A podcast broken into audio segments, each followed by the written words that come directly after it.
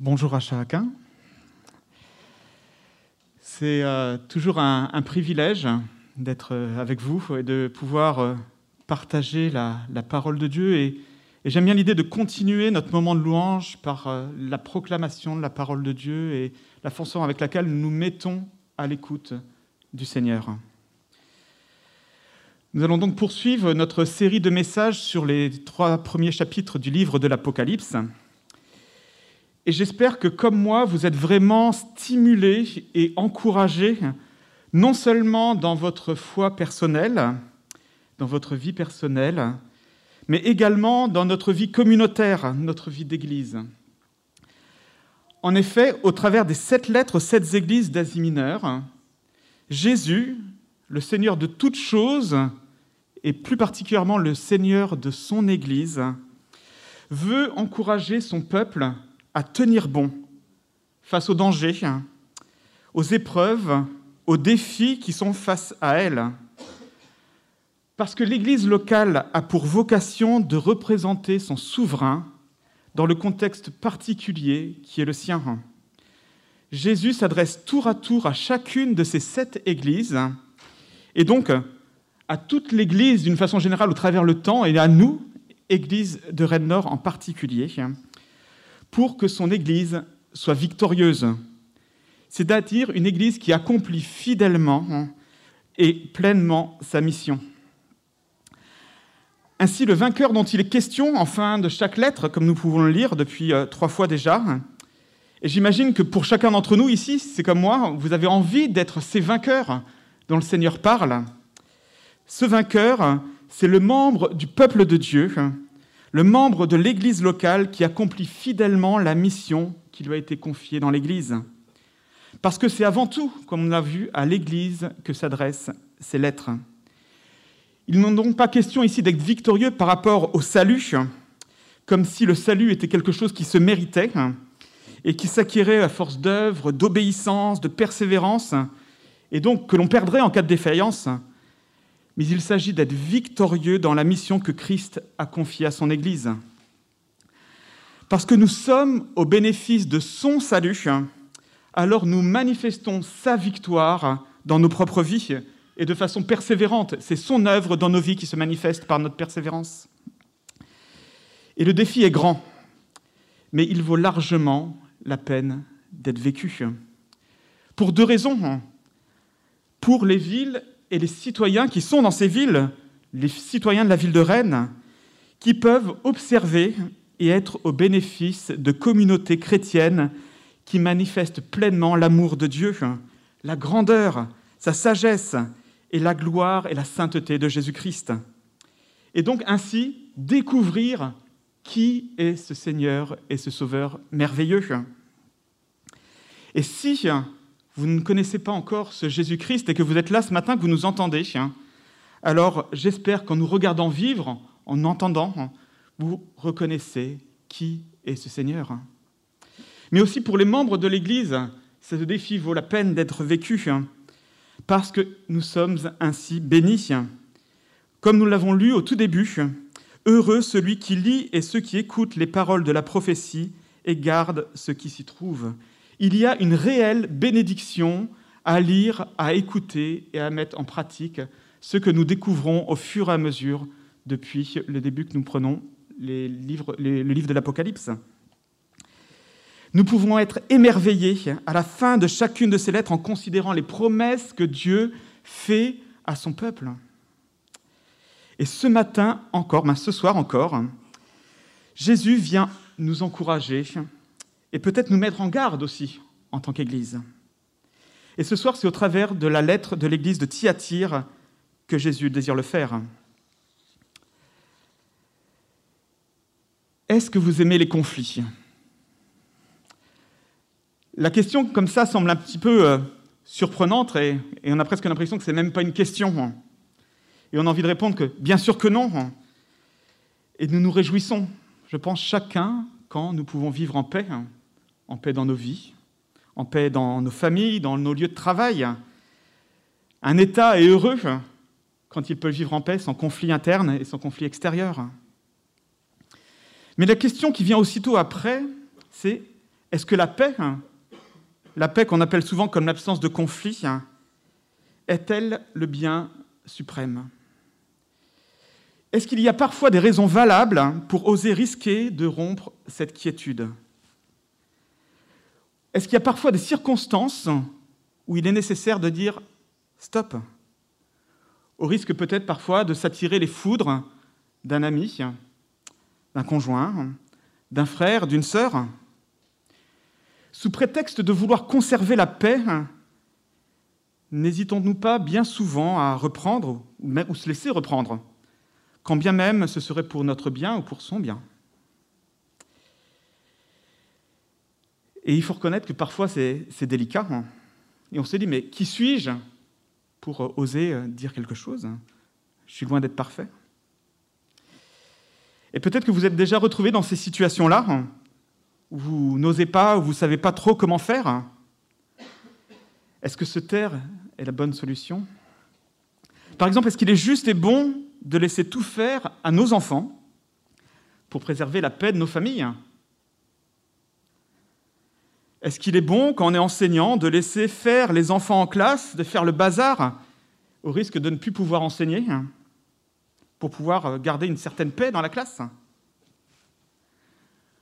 Pouvons-nous faire ce que nous voulons dans l'Église sans risquer d'être repris dans le but de préserver la paix, l'unité et de pouvoir manifester l'amour, même si c'est de façon apparente? Dans le passage de ce matin, nous allons voir que Jésus appelle son Église à ne pas tolérer le péché. Si l'Église est appelée à manifester l'amour de Dieu, ce ne peut pas être au détriment de la manifestation de la sainteté. Et si les membres de l'Église sont victorieux dans ce domaine, en vivant une vie de sainteté conforme à l'enseignement de la parole de Dieu, et donc parfois en manifestant la discipline face au péché, l'Église manifeste alors aux yeux de tous la justice, la sainteté, et alors aussi la grandeur de la grâce de Dieu qui pardonne le pécheur. Je vous invite à lire cette, lettre que l'on trouve dans 2, le chapitre 2 de l'Apocalypse au verset 18 à 29.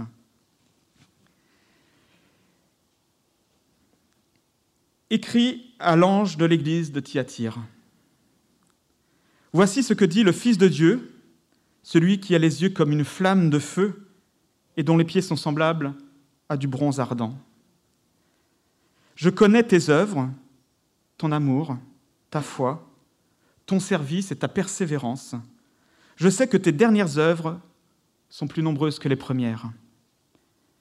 Mais ce que j'ai contre toi, c'est que tu laisses faire Jézabel, cette femme qui se prétend prophétesse.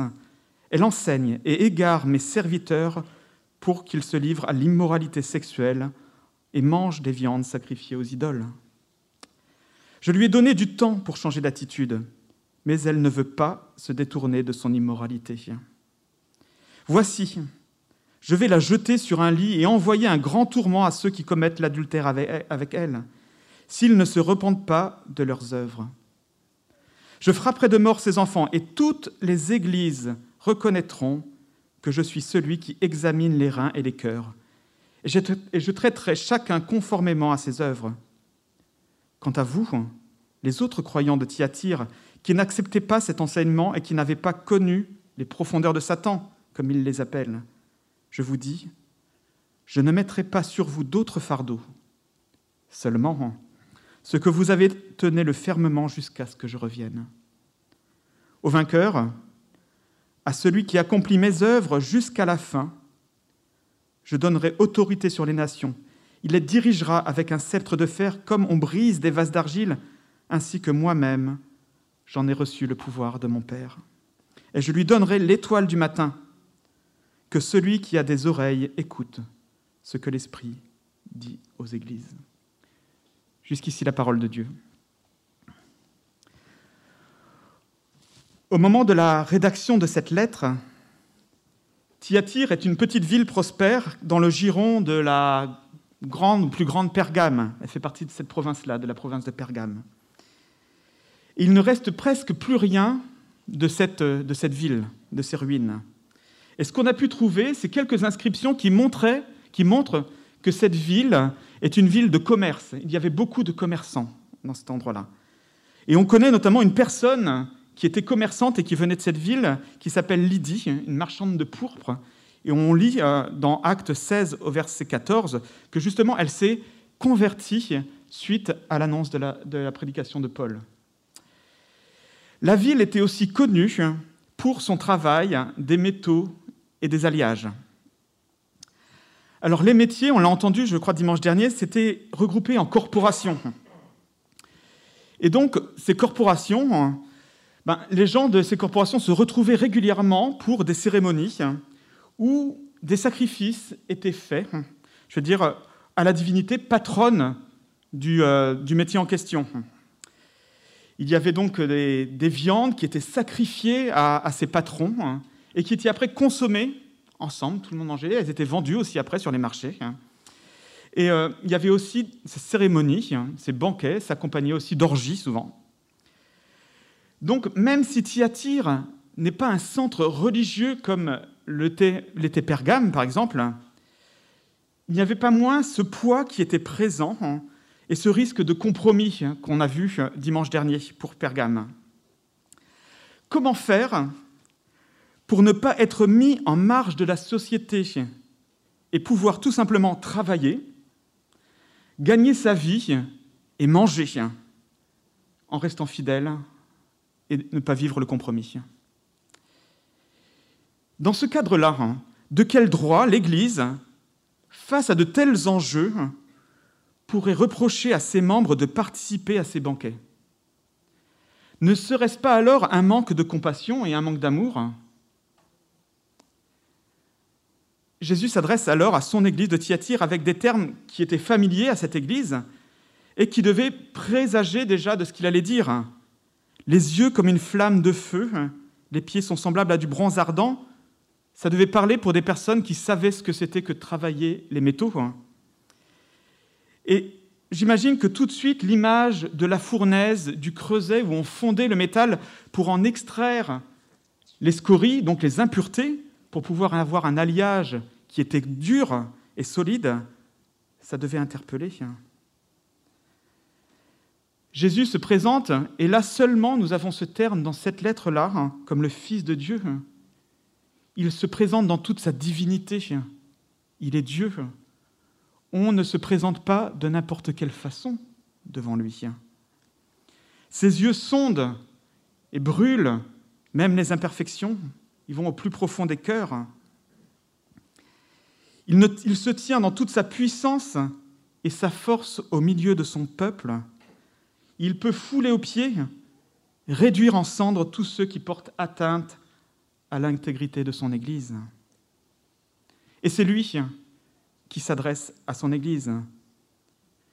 Et il exprime dans un premier temps que l'Église de Jésus-Christ est appelée à manifester un amour qui se caractérise aussi par sa discipline face au péché. Versets 19 à 21. Et il poursuit en donnant un exemple de l'intervention pédagogique de Dieu face au péché, versets 22 à 24, pour finir avec un encouragement et des promesses pour son peuple les versets 25 à 29.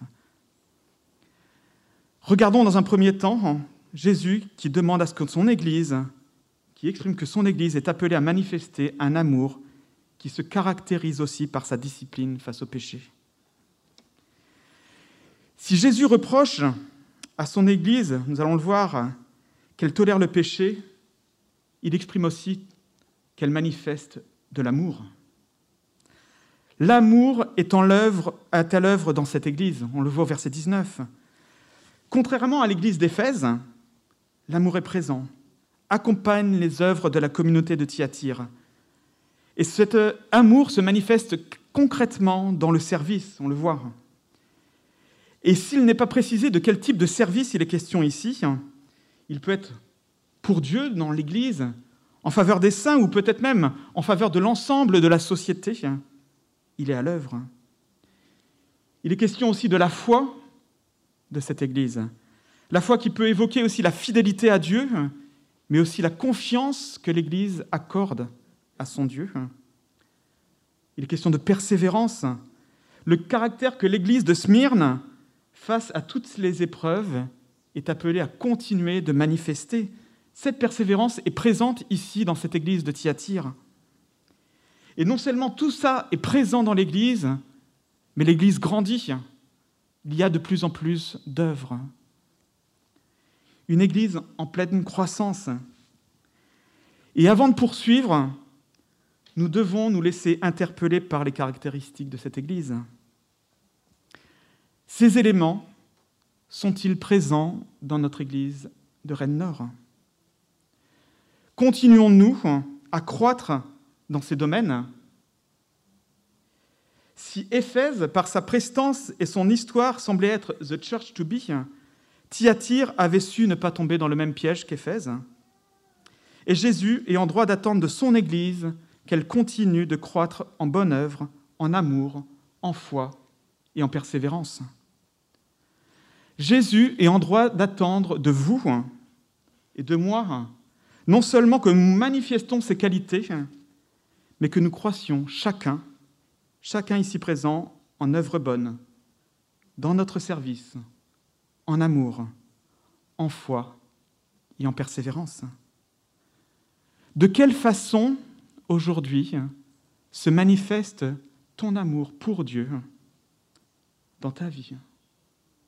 De quelle façon se manifeste cet amour?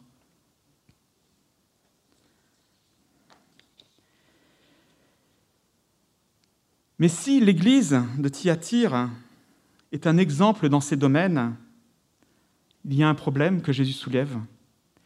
L'Église tolère le péché. Si l'Église est caractérisée par l'amour, il y a un domaine où elle passe à côté de la vocation de représenter Jésus-Christ. L'opposition, la dénonciation et la mise en discipline du péché.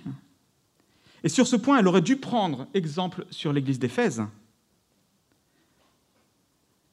Mais ce que j'ai contre toi, c'est que tu laisses faire Jézabel.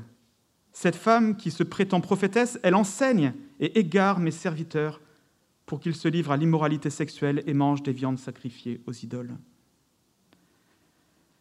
Nous retrouvons là, dans cette église, une problématique similaire à celle que nous avons vue dimanche dernier pour l'église de Pergame qui avait parmi elles des personnes qui enseignaient des fausses doctrines. Mais il semble que là, le problème soit plus profond. C'est au cœur même des responsables, il y a une femme qui se fait appeler prophétesse et qui est reconnue par certains comme telle, qui enseigne et qui conduit à sa suite des membres de l'Église à l'immoralité sexuelle. Il s'agit de quelqu'un qui, par sa position et son enseignement, conduit l'Église à tolérer le péché. L'illustration de la figure de Jézabel est assez forte pour les personnes qui avaient une connaissance à ce moment-là de l'histoire juive et de l'Ancien Testament. Elle fut la reine du roi Akab, un roi d'Israël, et son père était prêtre de la déesse Astarté, déesse de la fécondité et de l'amour. Et profitant de la faiblesse de son mari et de sa position, sous prétexte de servir le Dieu de l'amour, Astarté, elle a conduit le peuple de Dieu à se détourner du vrai Dieu, allant même jusqu'à tuer des serviteurs de l'Éternel. Elle conduisait le peuple à pratiquer la prostitution sacrée. Et là, le symbole est fort. Comme la Jézabel d'autrefois, cette femme qui devait profiter de sa position dans l'Église, sous prétexte de servir le Dieu de l'amour et de la prospérité, cette femme conduisait les membres de l'Église à des comportements et à des pratiques coupables. Et on ne peut comprendre quelque part l'attrait que pouvaient avoir les personnes de l'Église, qui étaient confrontées à un réel problème de comment ne pas être en marge de la société, comment manger, comment vivre, tout simplement. Mais ne soyons pas naïfs, cela devait être aussi légitimé, l'appétence de certains aussi à l'immoralité sexuelle. Mais ce que j'ai contre toi, c'est que tu laisses faire Jézabel. Pouvons-nous faire ce que nous voulons dans l'Église et laisser au nom de l'amour? La réponse est manifestement non. Servir le Dieu de l'amour véritable, être disciple de Jésus-Christ doit se manifester aussi par notre attachement aux enseignements éthiques de la parole de Dieu. Nous avons besoin de rester attachés à ces enseignements. Jean, la même personne qui écrit l'Apocalypse, dans son évangile, Jean 14, verset 15, Si vous m'aimez, respectez mes commandements. L'apôtre Paul à l'église d'Éphèse, chapitre 5, verset 1 à 4, Soyez donc les imitateurs de Dieu, puisque vous êtes ses enfants bien-aimés, et vivez dans l'amour, en suivant l'exemple de Christ, qui nous a aimés et qui s'est donné lui-même pour nous comme une offrande et un sacrifice dont l'odeur est agréable à Dieu. Que l'immoralité sexuelle, l'impureté sous toutes ses formes, ou la soif de posséder ne soit même pas mentionnées parmi vous comme il convient à des saints. Qu'on n'entende plus des paroles grossières, de propos stupides ou équivoques, c'est inconvenant, mais plutôt des paroles de reconnaissance. En laissant faire de la sorte dans ses rangs, l'Église manque sa vocation. Elle donne une visage erroné de Dieu, celle peut-être d'un vieux père gâteux qui accepte par amour de laisser ses enfants faire ce qu'ils veulent, alors que la Bible nous enseigne un Dieu d'amour qui est saint et qui appelle son peuple à être des ambassadeurs de cette sainteté. Un Dieu tellement saint que son amour l'a poussé à partager notre humanité et à mourir pour payer la dette de notre péché. Et c'est cette réalité-là, la gravité du péché, qui fait jaillir la puissance et toute la beauté de la grâce et de l'amour de Dieu. L'Église est appelée à manifester cette beauté de la grâce de Dieu et cette gravité du péché. Elle ne peut faire ça quand, si elle tolère le péché. Elle ne peut pas faire ça si elle tolère le péché. Et parce que là, à Thyatire, l'Église a raté cette vocation. Jésus dit, je vais le faire moi-même. Je vais manifester de la discipline dans cette Église. Non seulement pour protéger son Église et pour que les chrétiens ne soient pas égarés, mais aussi pour l'enseigner de la façon dont elle doit le faire. Et c'est ce que je vous invite à regarder ensemble au travers des versets 24 à 22 à 24, l'intervention pédagogique de Dieu face au péché. Parce que la juste pratique de la discipline est nécessaire dans l'Église et que cette dernière n'a pas assumé son rôle, Jésus, celui qui a les yeux comme une flamme de feu et dont les pieds sont semblables à du bronze ardent, annonce qu'il va discipliner son Église. Parce qu'il y a un double enjeu importance pour son Église, mais important aussi pour la société. Jésus enseigne par l'exemple. Regardons d'abord comment il intervient, comment il va intervenir au niveau pédagogique, avant de regarder ce double enjeu. Je soulèverai trois points de l'intervention de Jésus dans son Église. Il dénonce le péché, il fait preuve de patience et il est radical face au péché nous voyons que Jésus a donné le temps à Jézabel et à ceux qui la suivent.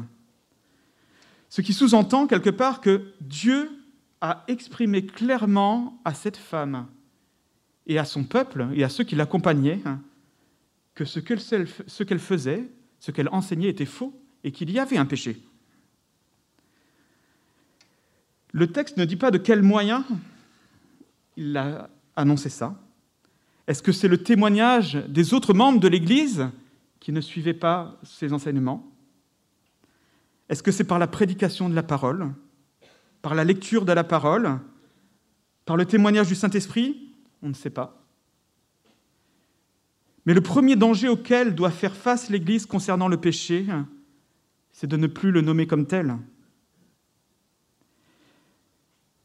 Il devait vivre quelque chose quand il est question ici de de vivre les profondeurs de Satan, quelque part tolérer le péché, en dire voilà, il n'est pas grave, on peut le vivre, on est au bénéfice de la grâce de Dieu, c'est minimiser la gravité du péché, et en quelque sorte, ce n'est plus péché. Le premier danger auquel doit faire face l'Église concernant le péché, c'est de ne plus le nommer comme tel. Et pourtant Jésus donne du temps. Il montre sa patience. Le but de l'intervention divine, c'est le changement, la repentance. Et peut-être que parfois nous ne comprenons pas pourquoi Dieu n'intervient pas plus rapidement face à certaines situations, surtout quand nous-mêmes, nous sommes victimes peut-être du péché des autres dans nos vies, quand nous sommes blessés par un mauvais comportement. Seigneur, pourquoi tu n'interviens pas? Pourquoi tu n'interviens pas quand parfois ton Église est affectée par le péché? Dieu ne fait pas preuve de mollesse par rapport au péché. Il désire la repentance de celui qui pêche. Il fait preuve de patience. Ce que Dieu désire, c'est que le méchant soit sauvé. Ézéchiel 18, 23, Est-ce que je prends plaisir à voir le méchant mourir? déclare le Seigneur, l'Éternel. N'est-ce pas plutôt à le voir changer de conduite et vivre? Mais pour autant, l'intervention de Dieu est radicale ici, parce que la prophétesse refuse de changer. Et là, l'intervention de Dieu est sans appel. Dieu annonce qu'il va intervenir pour juger le péché et le pécheur. Alors que le péché présent au sein de l'église de Thyatire est l'immoralité sexuelle, Jésus prend l'image du lit, l'endroit par excellence où se passaient ces actes d'immoralité, pour dire que ce lieu de plaisir du péché va se transformer dans un lieu de maladie, un lieu qui va les conduire à la mort. Et je trouve que l'image est forte L'endroit où le péché, je pense y trouver un plaisir, va devenir pour moi ou pour la personne qui le commet source de mort. C'est fort. Parce que comme Paul le dit, le salaire du péché, c'est la mort. Et si on considère l'histoire et la vie de Jézabel, comment elle se termine, elle se termine de façon dramatique. Jézabel est poussée par la fenêtre par un de ses serviteurs, défenestré, et tous ses enfants sont tués, et même ses serviteurs, tous les serviteurs du roi. Quel drame Et là, il est question justement de, de ce qui a été enfanté par Jézabel sera tué, mourra. Et il n'est pas question littéralement des enfants, mais de toutes les œuvres qui découlent de ces enseignements et de cette immoralité. Il y aura une fin. Elles seront anéanties. Et pour des personnes qui voulaient se prévaloir peut-être de, de gagner quelque chose par ces actes, ça met vraiment en relief l'intervention radicale de Dieu. Le peuple de Dieu est appelé à exprimer dans son comportement cette gravité du péché. En le dénonçant et en le rejetant de façon tout aussi radicale, et en expérimentant aussi quotidiennement la repentance, la grâce et le pardon de Dieu, non pas pour essayer d'être sauvés, mais parce que nous sommes bien au bénéfice d'un si grand salut. Et l'enjeu est double, à la fois pour l'Église et pour la société autour de nous, pour le monde autour de nous. Il est écrit que toutes les églises reconnaîtront que je suis celui qui examine les reins et les cœurs, et je traiterai chacun de vous conformément à ses œuvres. Jésus veut faire un exemple pour l'ensemble des églises, pour que la gangrène du péché ne se propage pas à l'ensemble du peuple il y a en quelque sorte, pour parler, prendre un terme actuel, un cluster de péchés qui risque de se propager à l'ensemble de son peuple. Et il faut intervenir de façon radicale pour que ce péché ne se propage pas. Jésus est celui qui sonde les cœurs, qui connaît les motivations de son peuple, les mobiles de chacun. Et il sait parfaitement ceux qui se réclament de lui et qui, par leur volonté de continuer à pécher, et leur refus de se repentir manifeste une allégeance à un tout autre Seigneur.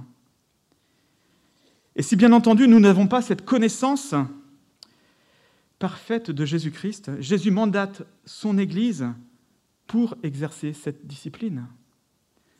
Et je voudrais vous inviter, si vous le désirez, à écouter, réécouter la, prédication hein, sur l'autorité de Christ dans l'Église qui avait été donnée en début d'année scolaire, au mois de septembre. Mais l'enjeu est aussi pour le monde autour de nous. Vous l'aurez compris, le but n'est pas que pour l'Église et la repentance des chrétiens qui se sont égarés, mais également pour tous ceux qui sont autour de nous et qui posent les regards sur l'Église. Que voient-ils Peuvent-ils observer, en regardant l'Église, la sainteté de Dieu dans notre façon de vivre? Je vais juste lire le passage de Matthieu, chapitre 5, versets 13 à 16, qui est très explicite. Vous êtes le sel de la terre. Mais si le, le sel perd sa saveur, avec quoi la lui rendra-t-on? S'il ne sert plus qu'à être jeté dehors et piétiné par les hommes, vous êtes la lumière du monde.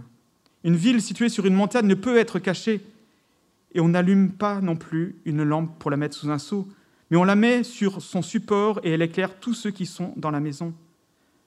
Que de la même manière votre lumière brille devant les hommes, afin qu'ils voient par votre belle manière d'agir et qu'ainsi ils célèbrent la gloire de votre Père céleste. L'enjeu ici est que les personnes qui regardent l'Église puissent être amenées à célébrer la gloire de notre Père céleste. L'enjeu est grand.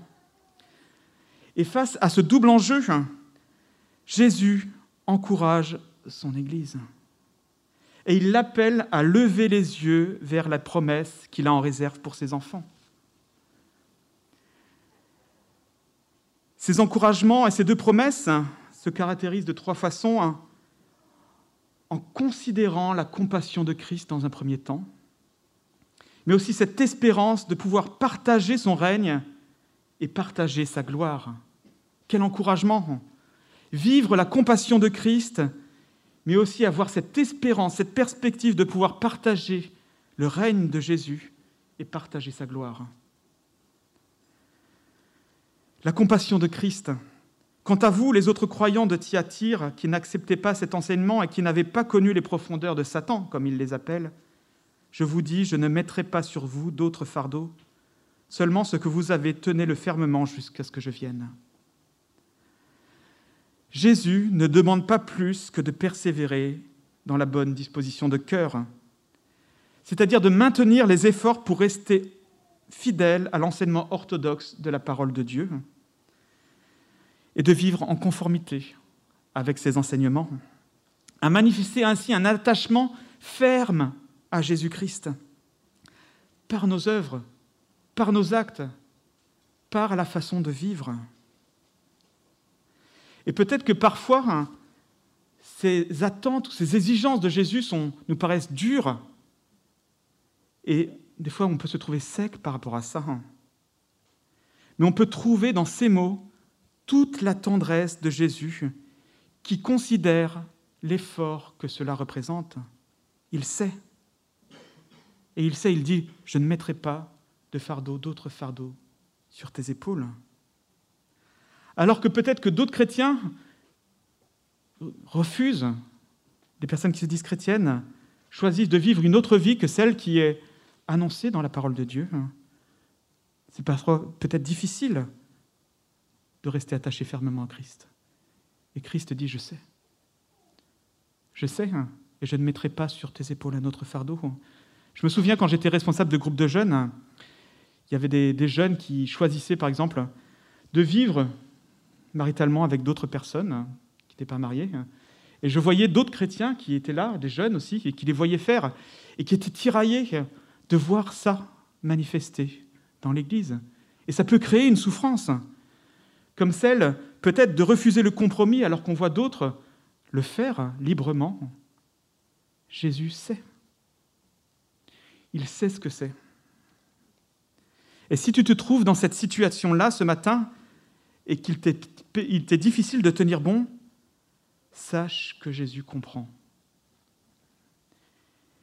Il comprend et un jour, tu n'auras plus à porter ce fardeau parce qu'un jour, il reviendra. Et ce combat ne sera plus. C'est un peu comme si vous étiez en, pleine course à pied un marathon, 40 km.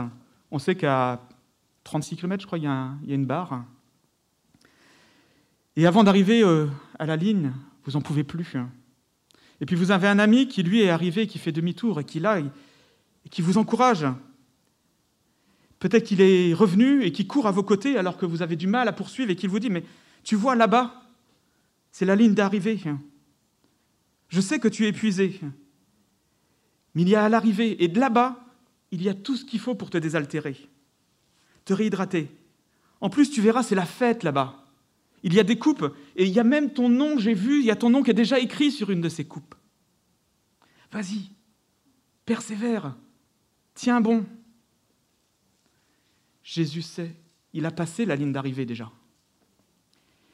Et c'est aussi l'attitude que nous sommes appelés à avoir les uns avec les autres. Certes, nous-mêmes, nous n'avons pas encore franchi la ligne d'arrivée, mais nous avons toute confiance en Jésus qui l'a déjà franchi.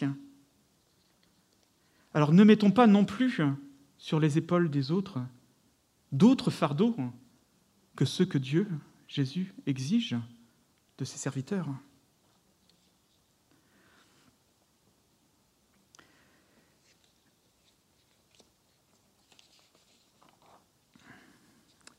Et Jésus poursuit avec deux promesses pour celui qui accomplit mes œuvres jusqu'à la fin.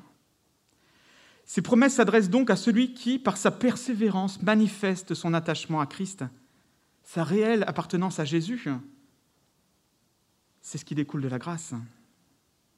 Et ces promesses sont donc pour vous ce matin, si vous proclamez le nom de Jésus-Christ et que vous vivez et que vous manifestez par votre façon de vivre votre attachement à Jésus. Et nous voyons que nous pouvons déjà avoir l'assurance de régner avec Jésus-Christ.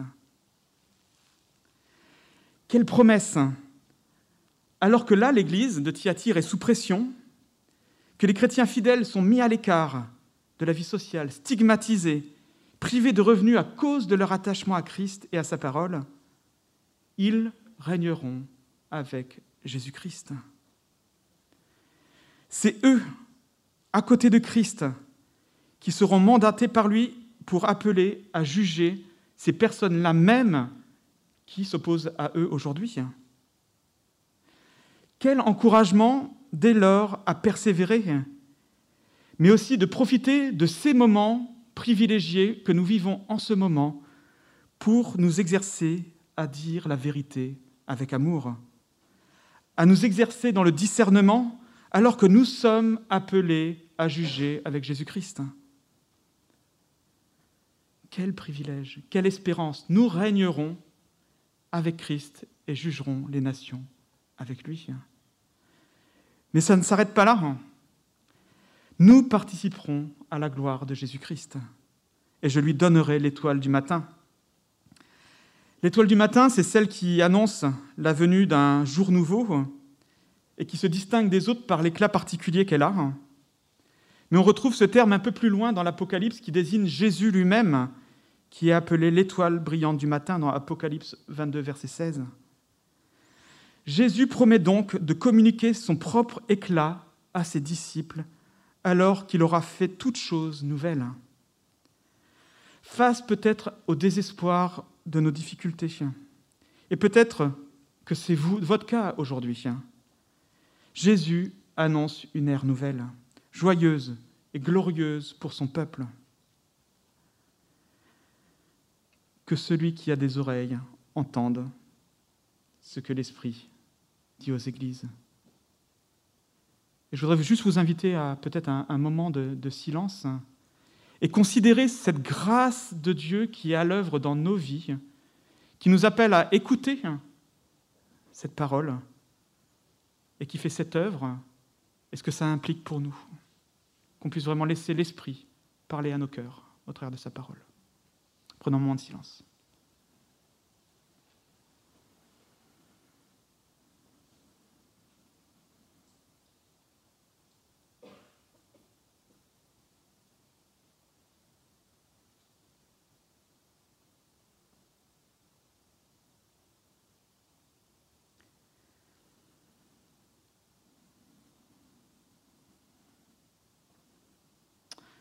Ouais, Seigneur Jésus, c'est vrai que tu es exigeant et tu es ce Dieu, ce Dieu saint. Et nous voulons considérer qui tu es dans toute ta gloire et ta sainteté. Et en tant qu'Église, ici à Rennes-Nord, nous voulons vraiment exprimer par notre façon de vivre et par le sérieux avec lequel nous considérons le péché, hein, je veux dire que tu es ce Dieu saint. Mais nous voulons aussi être des personnes qui, par notre façon de vivre, manifestent cet amour et que, par notre façon de considérer le péché, on puisse mettre en lumière encore plus profondément ta grâce, Seigneur. En tout cas, merci, Seigneur, pour cette grâce infinie, Seigneur. Merci parce qu'elle t'a coûté. Et nous voulons considérer le prix que tu as payé, Seigneur Jésus. Amen.